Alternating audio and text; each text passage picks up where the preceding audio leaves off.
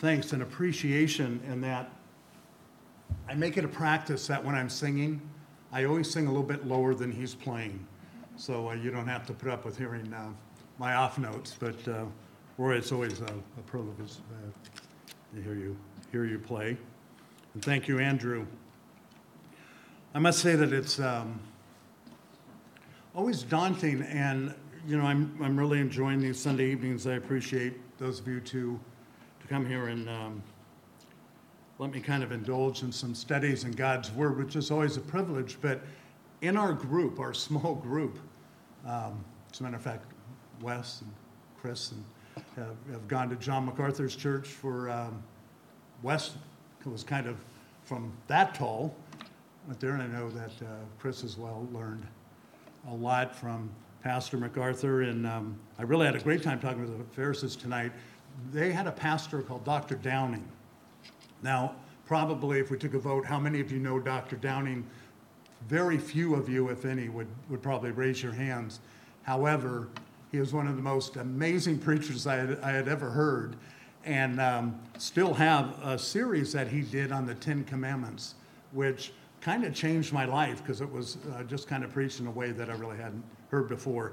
So you're going to hear tonight somebody somewhat preaching like you've never heard before, but it won't be that impactful as it would be a Dr. Downing. But um, we're going to cover an interesting area here, and so why don't we go to prayer and then we'll get started. Our Father God, we are humbled that we can take your word and do our best to break it down and to build it back up again to help us to be more faithful to you. We are constantly in awe of your salvation plan, which is a salvation plan that Father God has been just so graceful and merciful to most of us here. We would pray, Father God, that each week that we don't get dull, that we don't just assume some of the truth that we know, and then we don't dig deeper. We would pray that as we get into the Word, that instead of thinking about how you wish other people would listen to it, that we listen to it ourselves. You've taken our heart of stone and given us a heart of flesh, but we seem to be in the job of making it a heart of stone again. So I just pray, Father God, that as we're talking on a few verses tonight, that have to do some with church leadership and servanthood, that, Father God, that we take it personally and that we give it some thought and that we praise you right now, Father, for our leaders and also our deacons here in our church. Thank you for the, each one who is here tonight, and we thank you for the appointment to be able to just address your word. In Jesus' name, amen. This evening, we're going to talk about, I'm calling it the Deacon's Road. It's on 1 Timothy 3 8 through 16. Um, it's a, a, little bit interesting because it's really a two part series. Because when you're talking about deacons, just about everything we talked about on elders last week fits with the deacons as well. So you'll just have to get the tape if you didn't happen to be here or the, the recording. But um, one of the things that, that uh, I kind of got out of it, Roman didn't say I was uh, misleading you all, so I took it, that really when you look at, at elders and when you look at deacons, they, the requirements are really a mature Christian. That's what it is. So in reality, all of us are held accountable to these same levels. And again, sometimes we'll hear something and we'll go, yeah, well, that's just for the deacons, like we're going to hear tonight, or last week, that's just for the elders. No, it's really for all of us. That any leaders we may have at our church or people considering being leaders at our church, really their, their qualifications are no different than really what each of us would be as obedient Christians. So we'll want to keep that in mind as we look at this.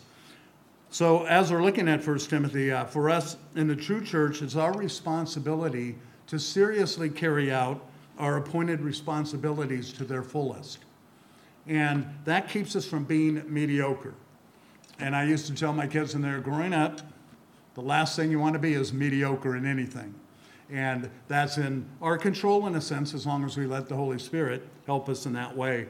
That way, we can experience true spiritual impact on those in the church and those outside the community.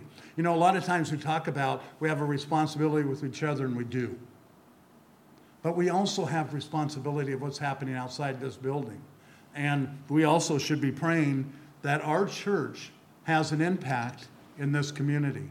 And the way that happens is that's not an elder's responsibility, it's not our deacon's responsibility, it's each one of us as we go to our day to day lives.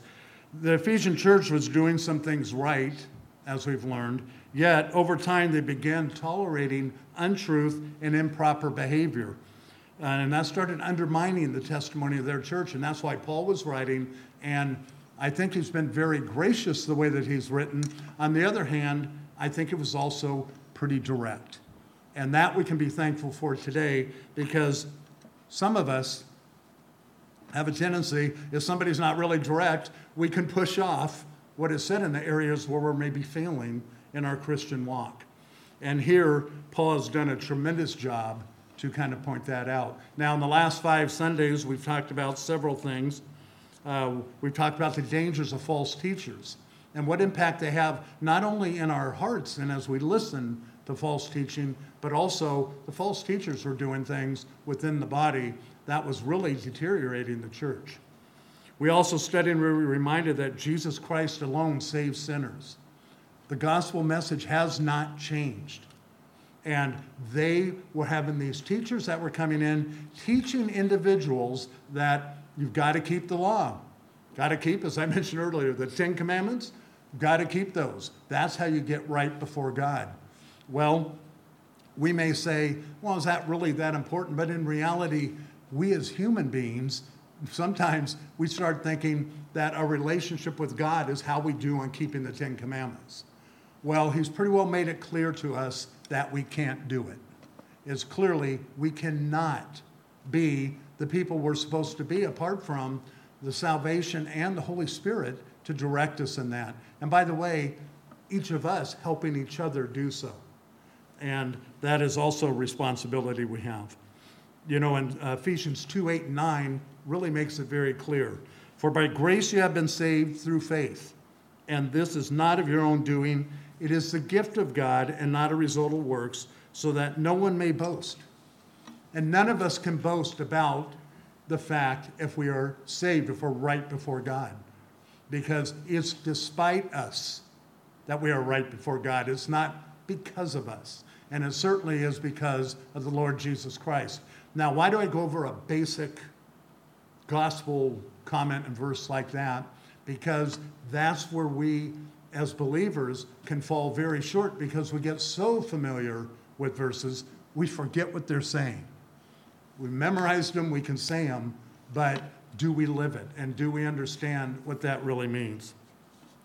So, salvation is all about faith and trust in Jesus Christ. It's not on our own efforts, period.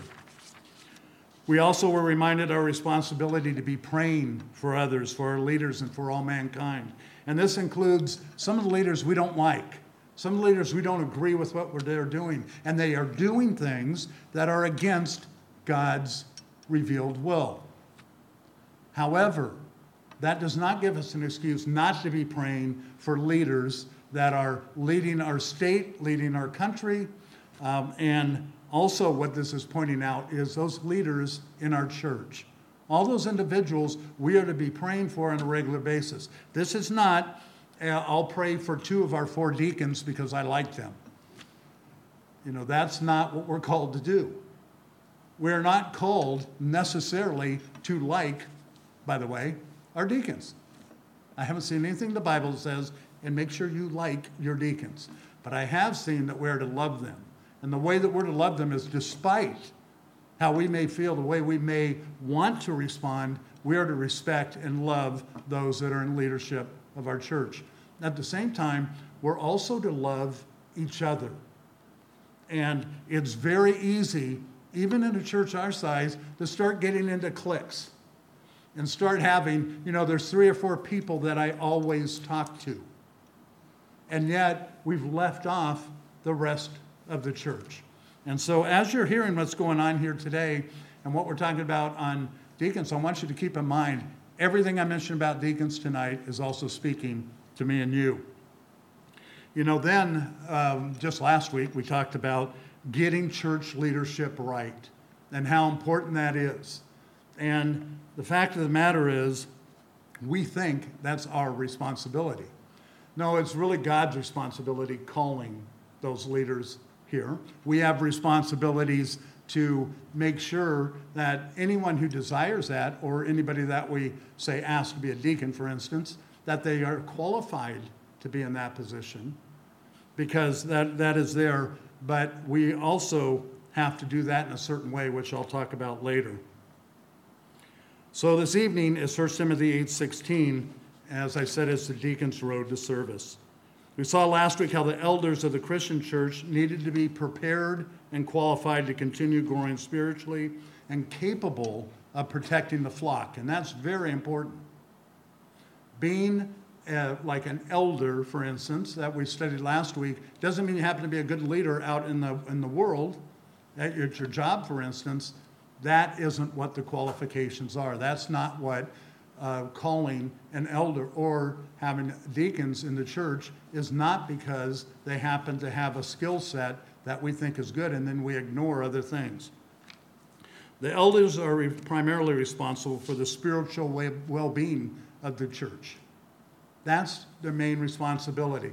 That's why, actually, any deacon, and really any of us, if we see that Roman is busy doing some things, we might ask if we could take that responsibility away so he can concentrate on studying, get prepared for us on, on as he does on Sundays, and also to be able to go to people's houses who have certain spiritual needs, that he's free to do that.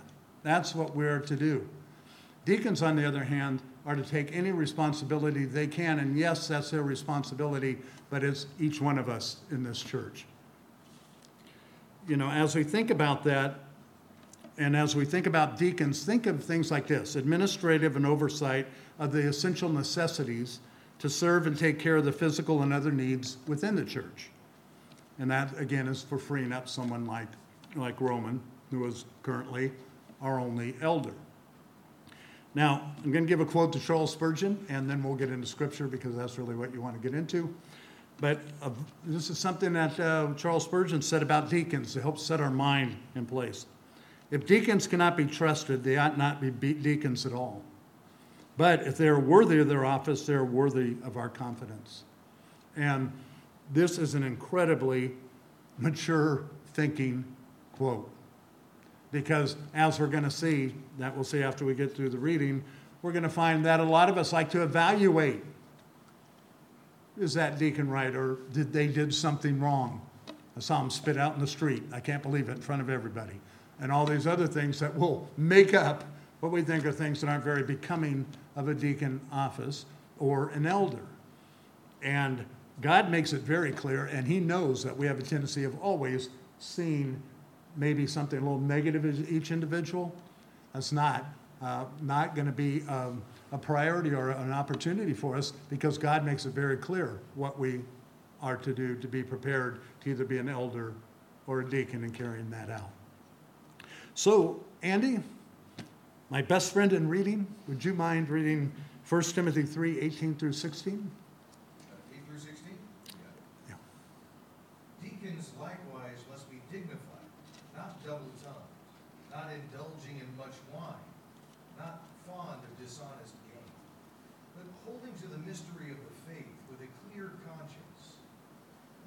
must also first be tested. Then let them serve as deacons if they are beyond reproach.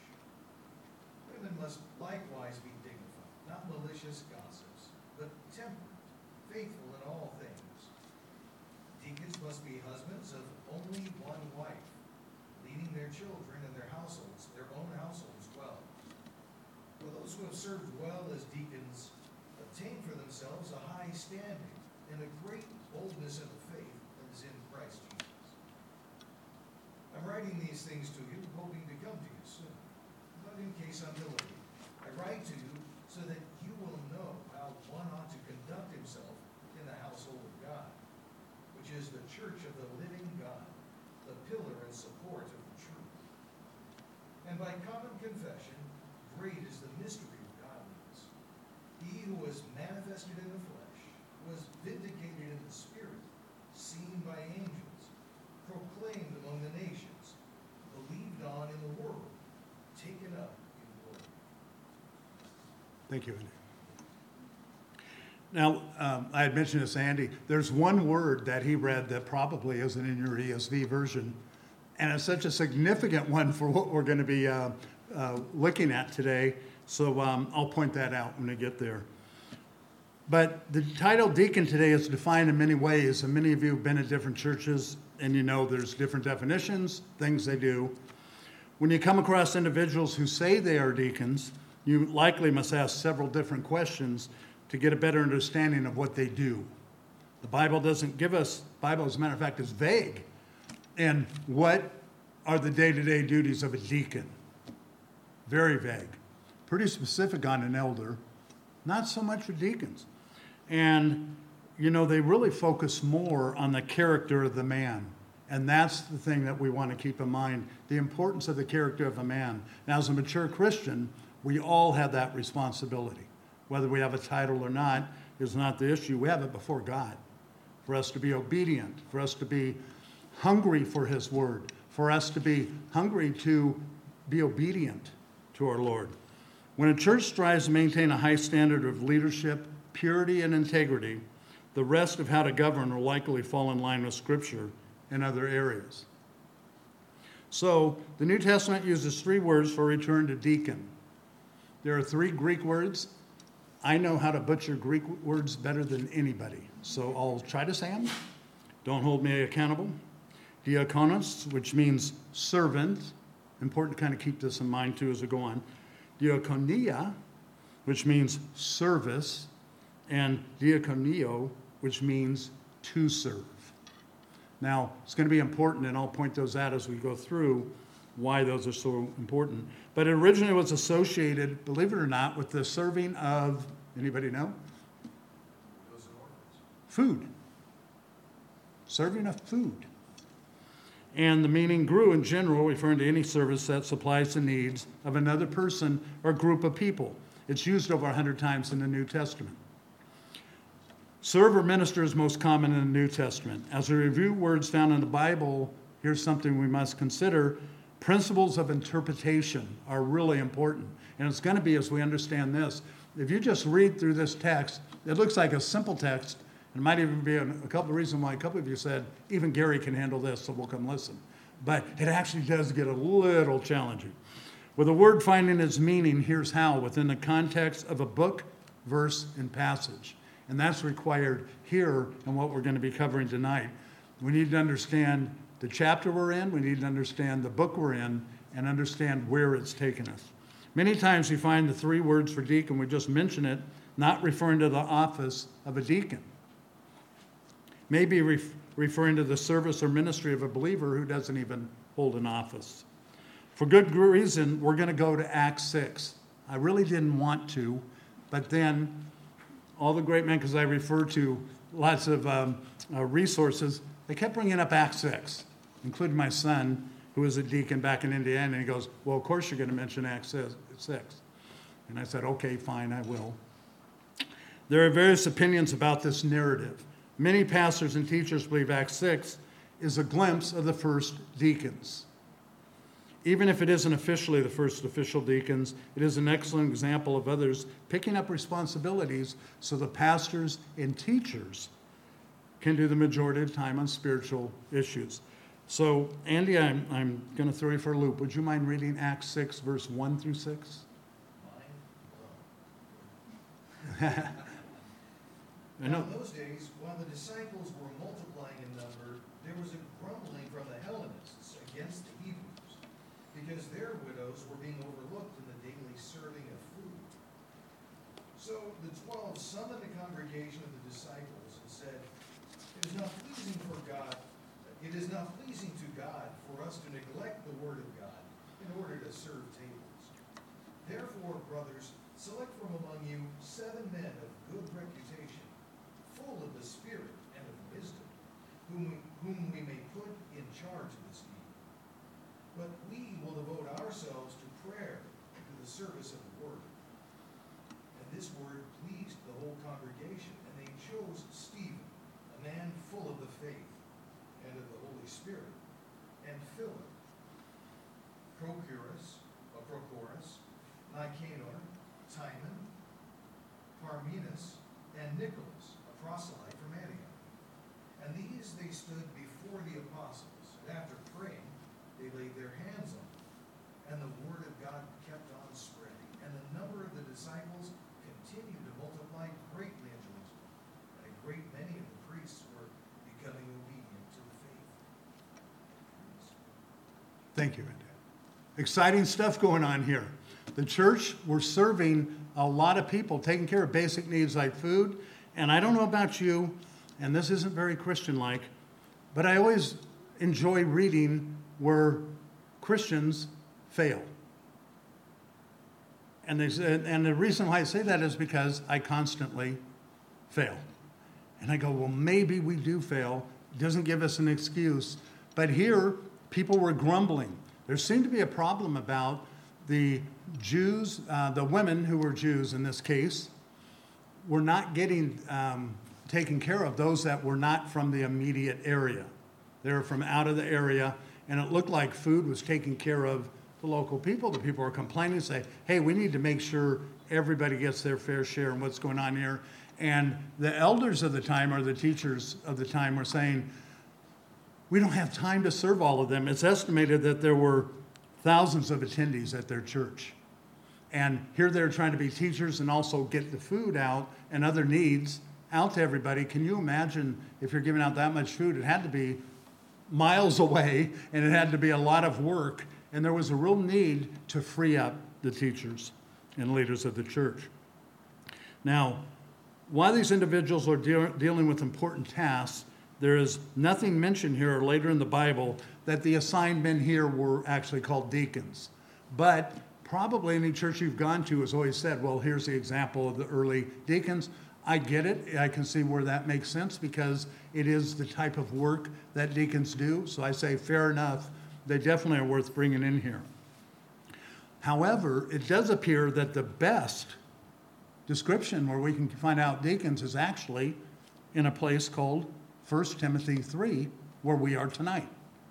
And that provides us with a good understanding of deacons, what deacons do, at least those around 60 AD.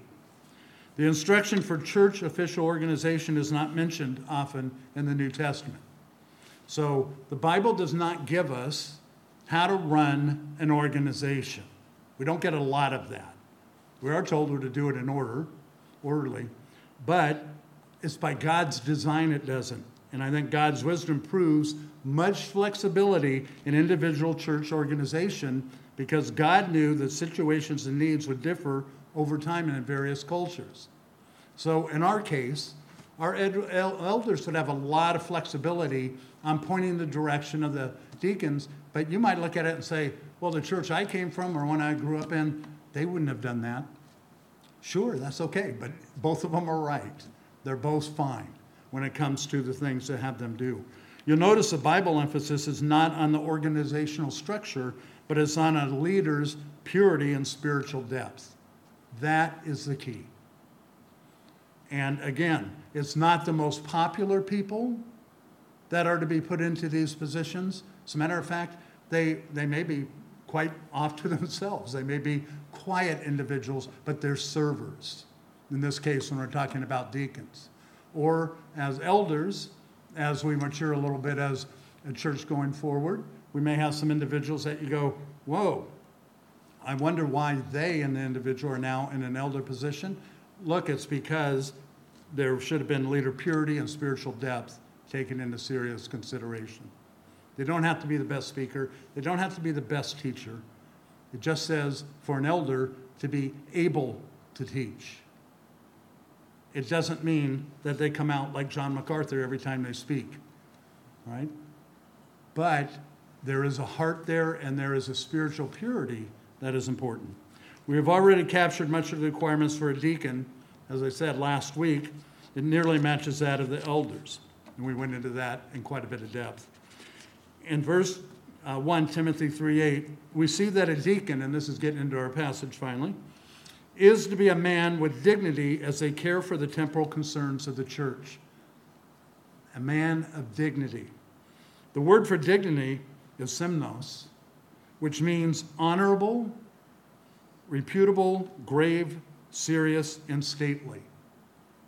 These are individuals that are to take, deacons are to take their responsibilities seriously. If they're looking for a badge to say, I'm the deacon of the church, aren't, aren't I something? If that's the purpose, then that would not be the right person for the church. You want to find people who have a heart to serve others. In Titus 2:2, the same words is seen in the contact of sound teaching. Older men are to be sober minded, dignified, which is the word we're really focusing on here in, with um, deacons, self controlled, sound in faith and love, and in steadfast.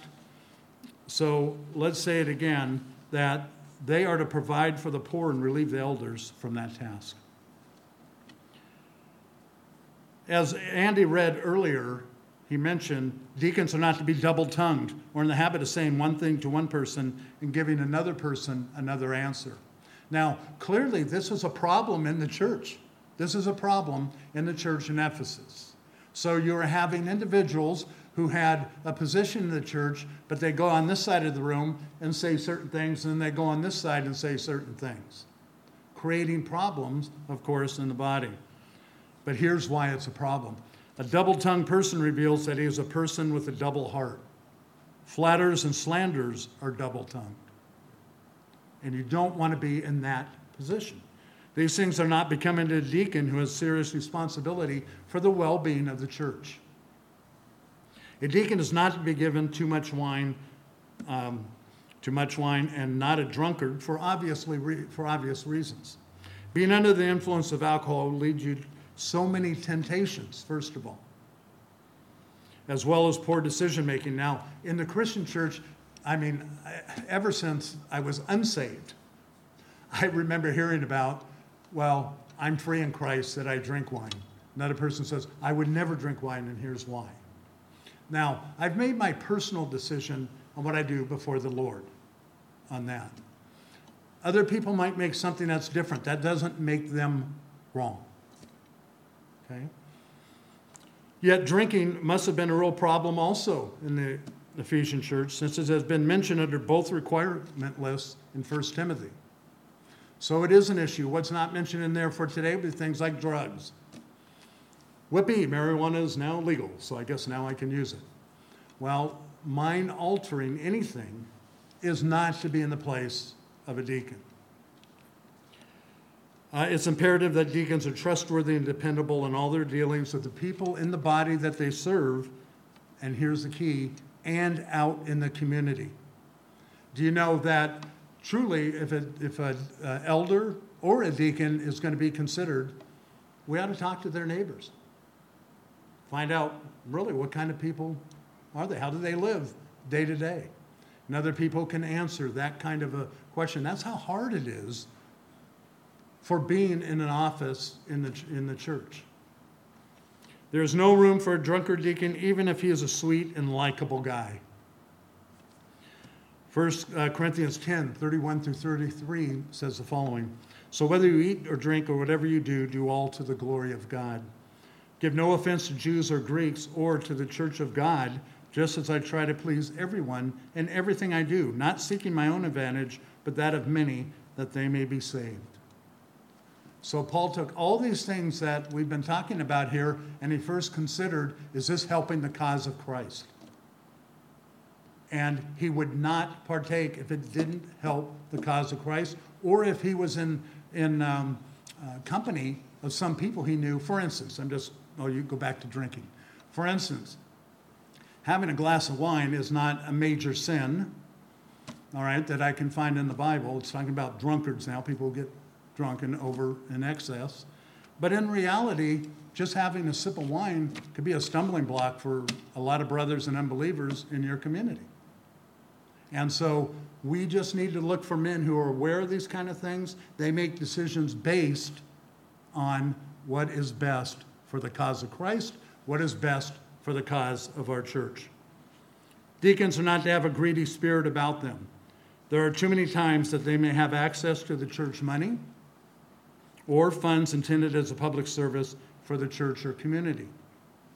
There could also be the same concern for church property, the possessions we have or goodwill in the community. They're all familiar that Judas had the responsibility of the apostles' money. Maybe he was the first deacon. No, he really wasn't. But he regularly fell to temptation by his greed, covetousness, and the lust of money. And we can't have men in positions that have that problem. In fact, Judas' love for the uh, perceived comforts that money provided ultimately led him to direct betrayal of Jesus. There is no room for a deacon who has tendency to be a, modern day Judas and might be tempted to embezzle funds due to being out of control due to his love of money. So I, I hope you're beginning to see that somebody being considered for a deacon, this is serious business. Very serious business, and Solomon not to be taken lightly. But Judas Iscariot, one of his disciples, he who, uh, by the way, I'm reading out of right now, John 12, 4 through 6. But Judas Iscariot, one of his disciples, he, he was about to betray him, said, Why is this ointment not sold for 300 denarii and given to the poor? What a kind heart. Oh, may I better keep reading. He said this not because he cared about the poor, but because he was a thief and having charge of the money bag, he used to help himself to what was put into it.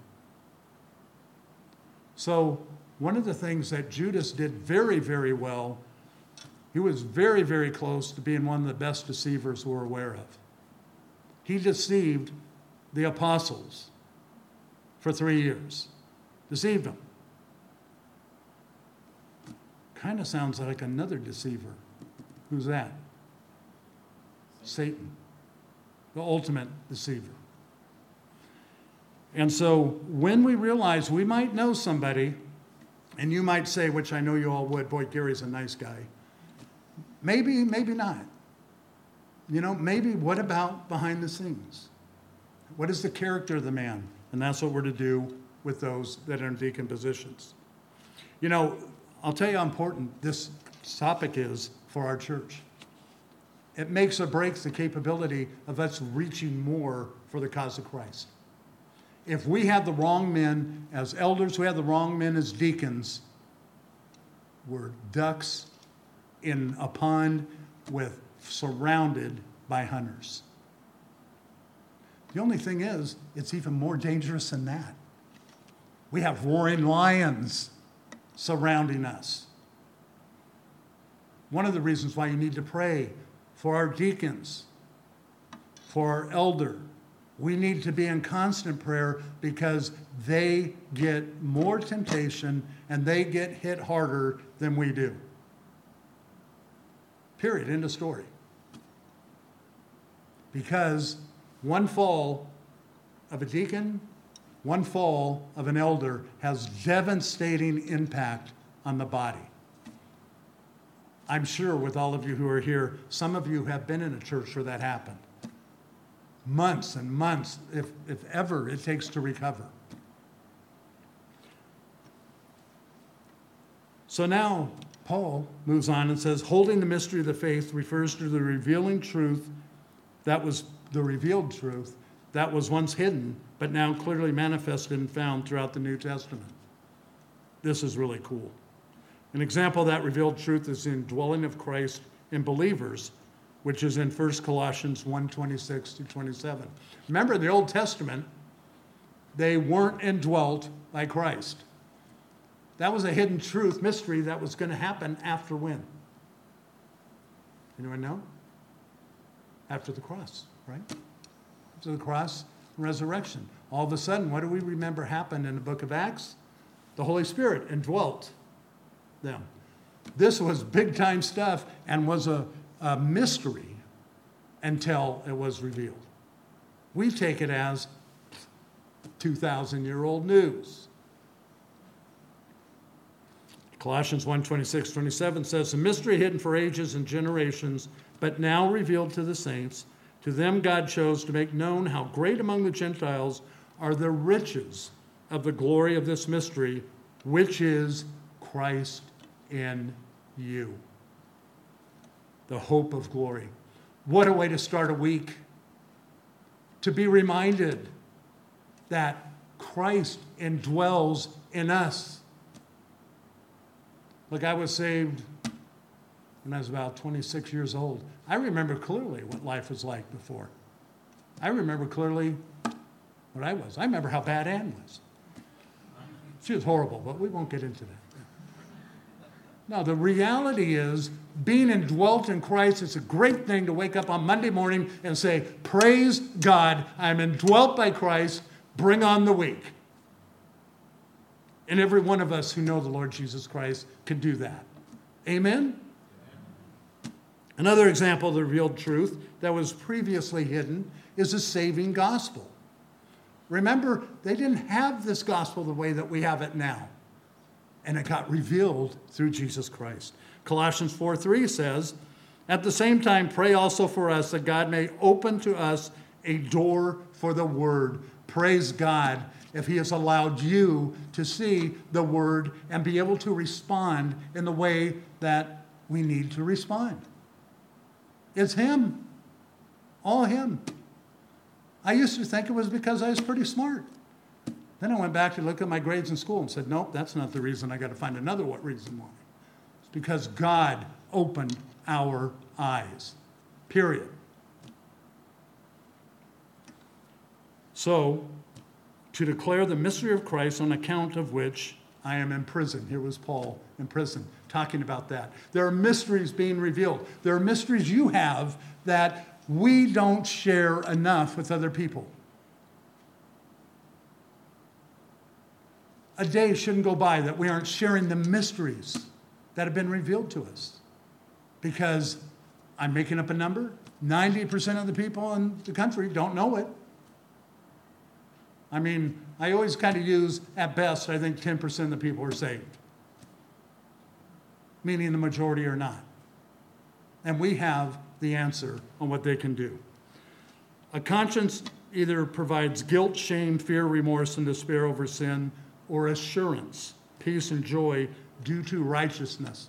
And that righteousness we get, once again, not from us, from the Lord Jesus Christ. We get that righteousness so that we can have assurance, that we can be at peace, and have joy. Wow. You know how I like to normally end Sunday evening? What a gospel, what a Lord. Oh my. A deacon and all mature Christians need to hold these truths with a clear conscience, meaning he knows and lives them out. Notice I said us too. Now, 2 Corinthians 1:12. For our boast is this, a testimony of our conscience, that we behave in the world with simplicity and godly sincerity, not by earthly wisdom, but by the grace of God, and supremely so toward you. I pray that God doesn't bring us worldly counsel. I pray that God will send to us deacons that understand that what their job is clearly, freeing up time at this point for our pastor to be able to take care of our spiritual well being. Pray that other men will come who can also help him with the spiritual responsibilities. Now you might go, well, we're a small church. Now I don't know what the numbers should be, but I do know we should have at least two. At least two elders. At least. Why? Because our pastor, and I'm here because of him, is a wonderful, wonderful man, but I know he doesn't want to be in the position to be making all those decisions. It's good to have another ear, another person or two or more to be able to run those things out. What's the best way to spend our time? Is there further outreach we can do? And it goes on and on, serving our people here. Finally, deacons and elders behave, behaviors to be evaluated prior to taking office, not after. Our appointment, they must realize that they live in glass houses. because their lives are like an open book, and church members will constantly be evaluating their deacons and elders' personal and spiritual lives. I'm sorry to inform you of that, but it's true. And in some ways, I say praise God. In other ways, I say shame on us. All right? If it's done with the right heart, praise God. If we're evaluating because I know what's best, and so I keep an eye on them, that's a problem, a real problem. For those who are not elders or deacons, while assessments are expected, we all need to remember that the benefit of a doubt and grace are to be part of any evaluation. And that's where it normally falls apart. And maybe you've been in a church that's had those kind of issues. Oh, I saw an elder doing whatever, smoking a cigarette. Okay? Well, look, I don't believe smoking in cigarettes, but I don't believe it's a reason to kick somebody out of office either. You know why I don't believe it is?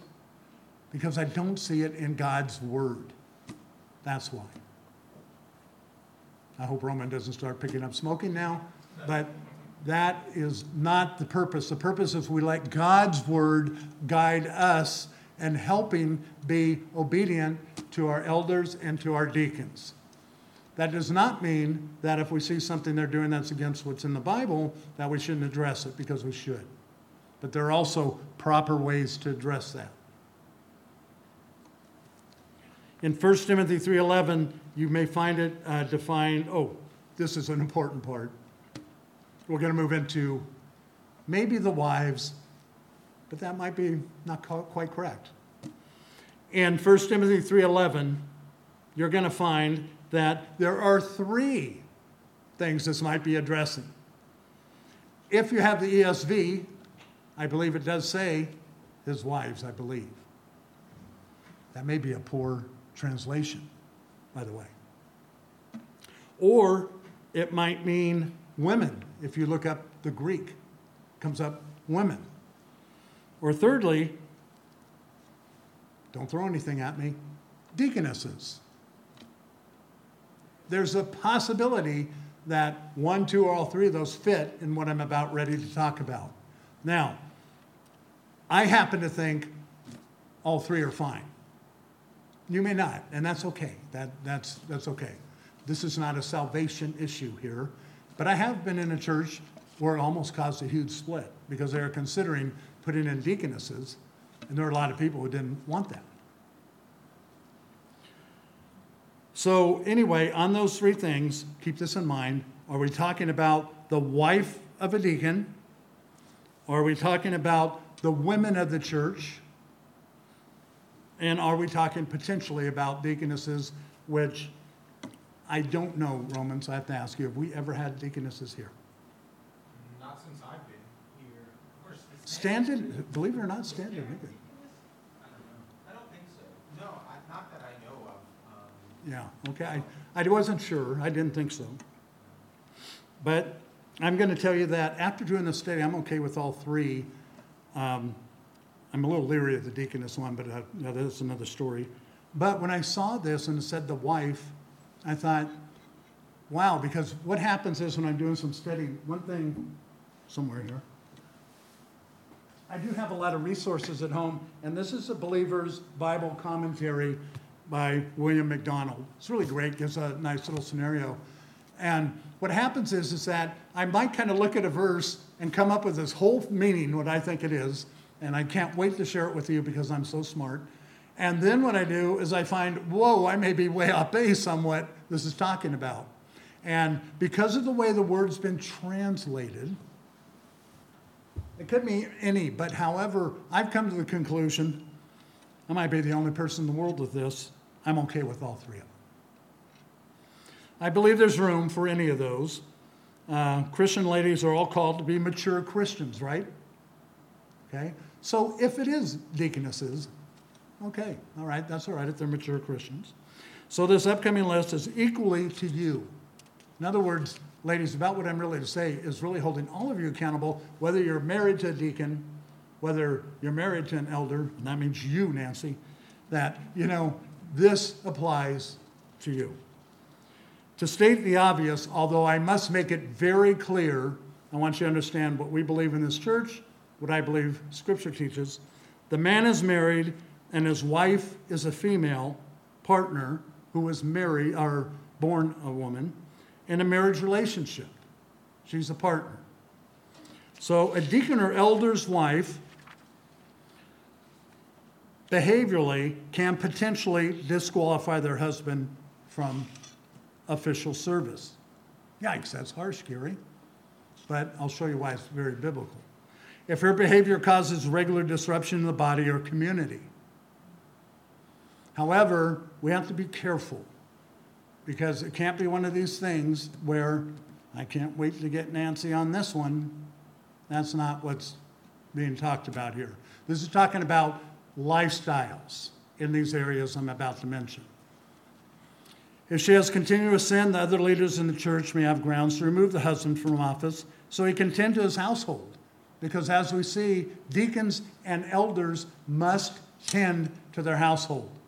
If there's a wife who is having trouble with sin or obedience, they might need to be dismissed or excused for a time to take care of that. But allow me to be clear discussing these requirements is not to encourage building a case when an elder, deacon, or wife has an occasional stumble and less than perfect lifestyle. That's not what we're looking for here. As believers, we're to be in the habit of being thankful for those serving the church and encouraging each other toward faithful walks and ministries. So, if, and we do, we have wives here who are in those positions, be gracious, merciful, support them. It's important to you, important to everybody in the church.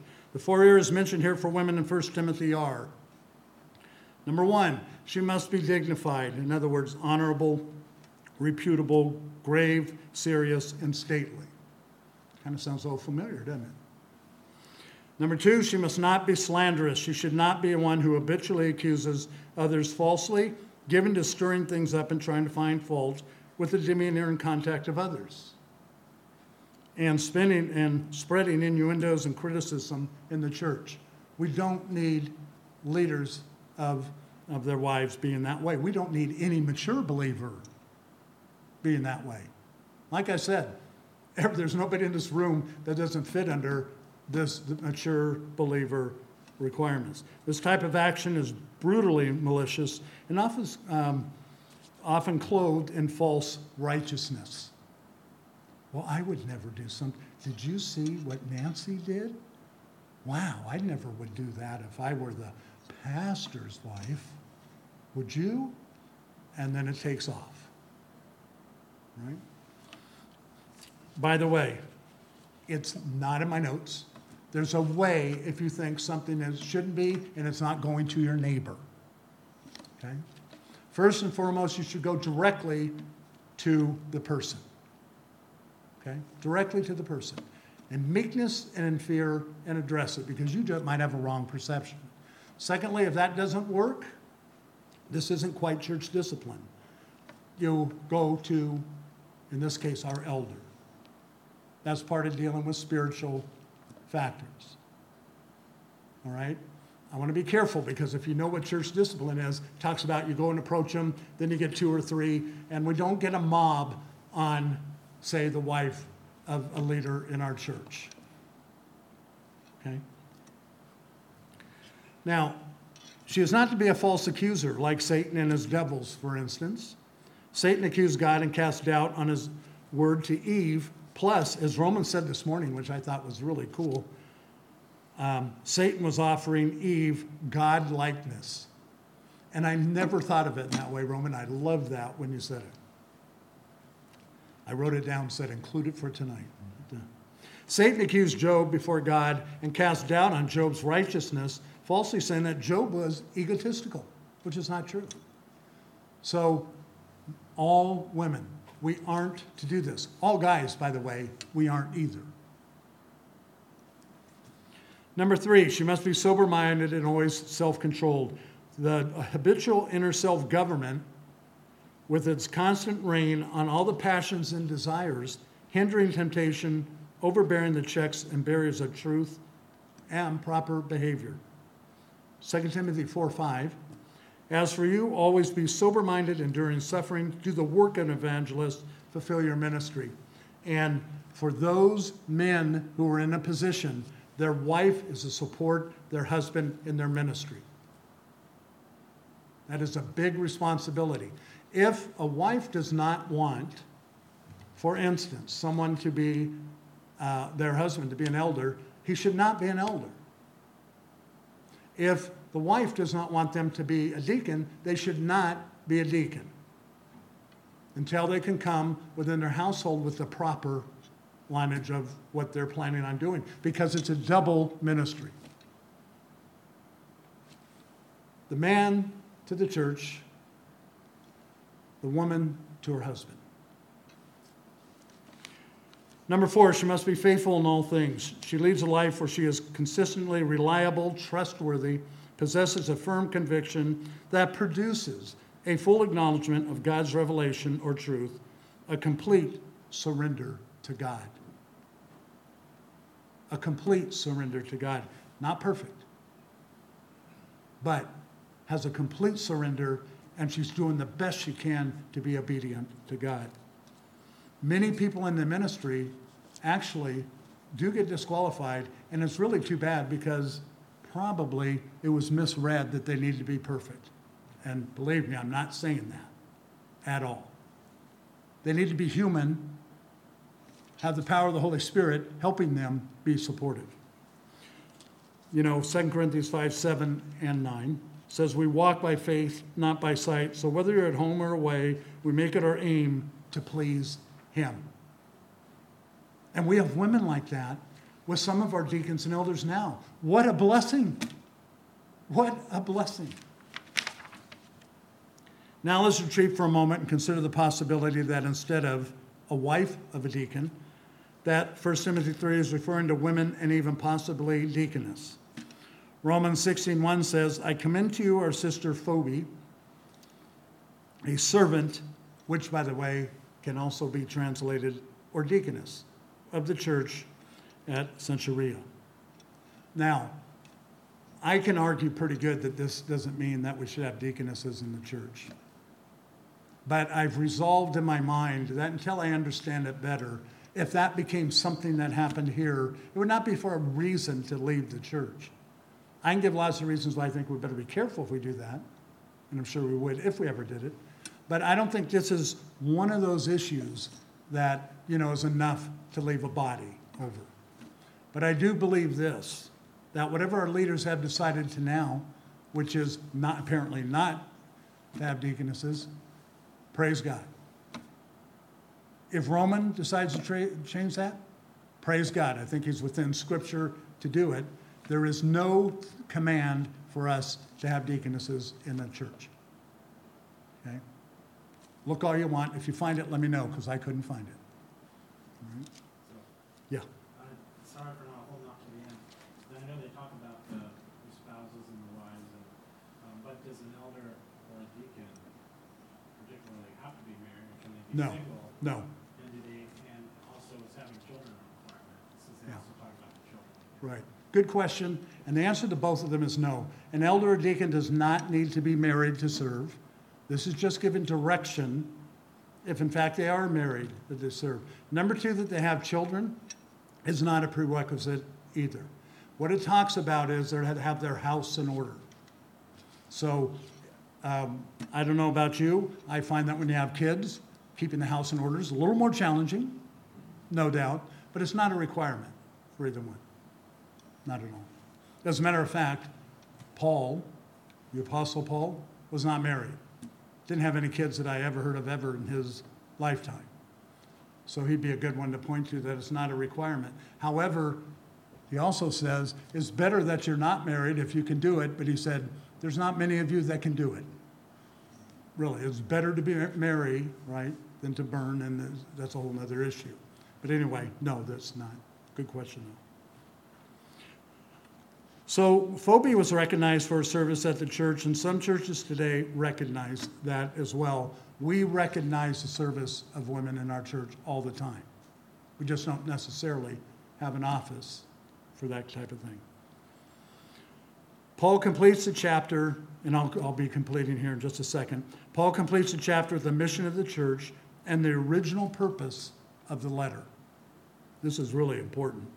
Paul was concerned with the conduct of the Ephesian church and was providing several guidelines for church government.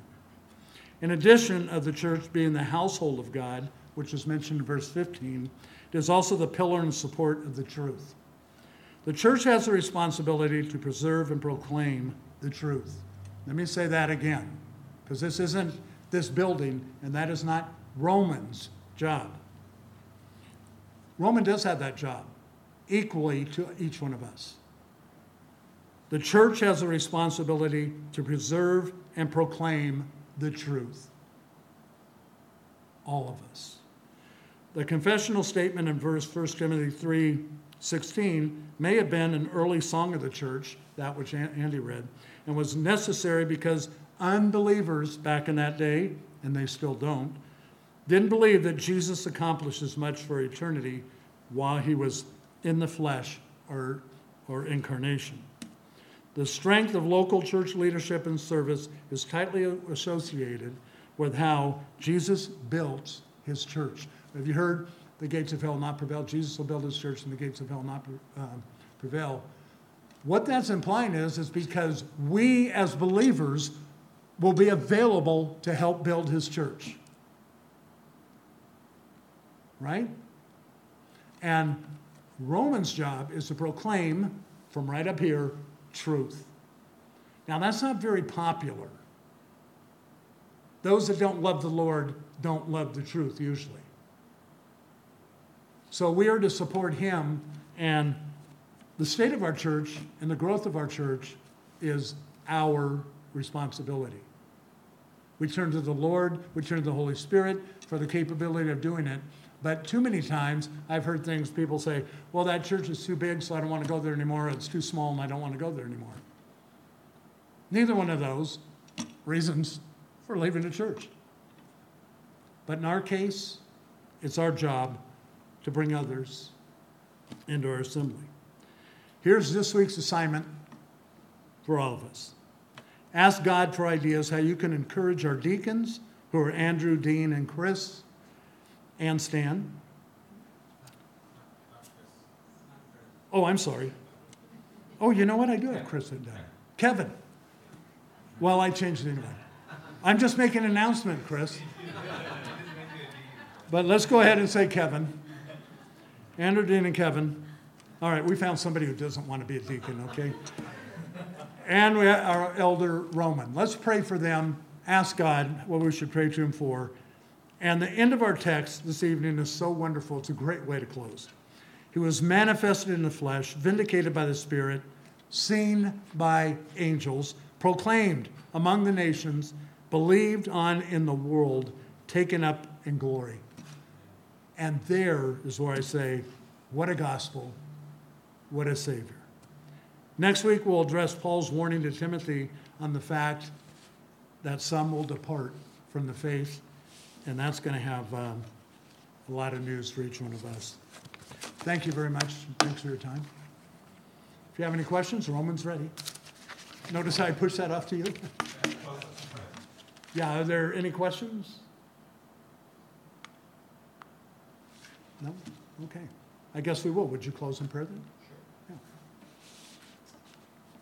Father, we thank you so much for uh, just bringing us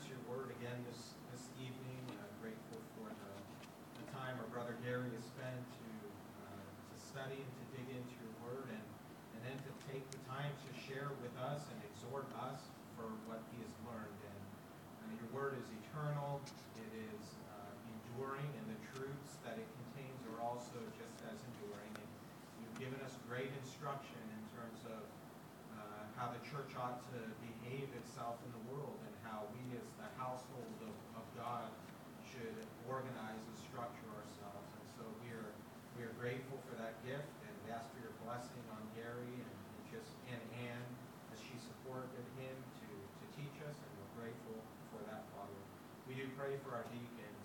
We pray for Andrew and for Kevin and for Dean and for Stan. And we're grateful, Lord, for the way that they do faithfully uh, serve this, this body of Christ and how they give of themselves for, for the needs of this church, whether it's administrative duties or even the finances and, and cleaning and, and getting things organized on the outside um, and Sunday school. I mean, there's so many things that they mostly their example of just godliness and Christ-likeness and the things we read about this, this evening, uh, they reflect those things, Father. And so we are grateful that you have raised up those men.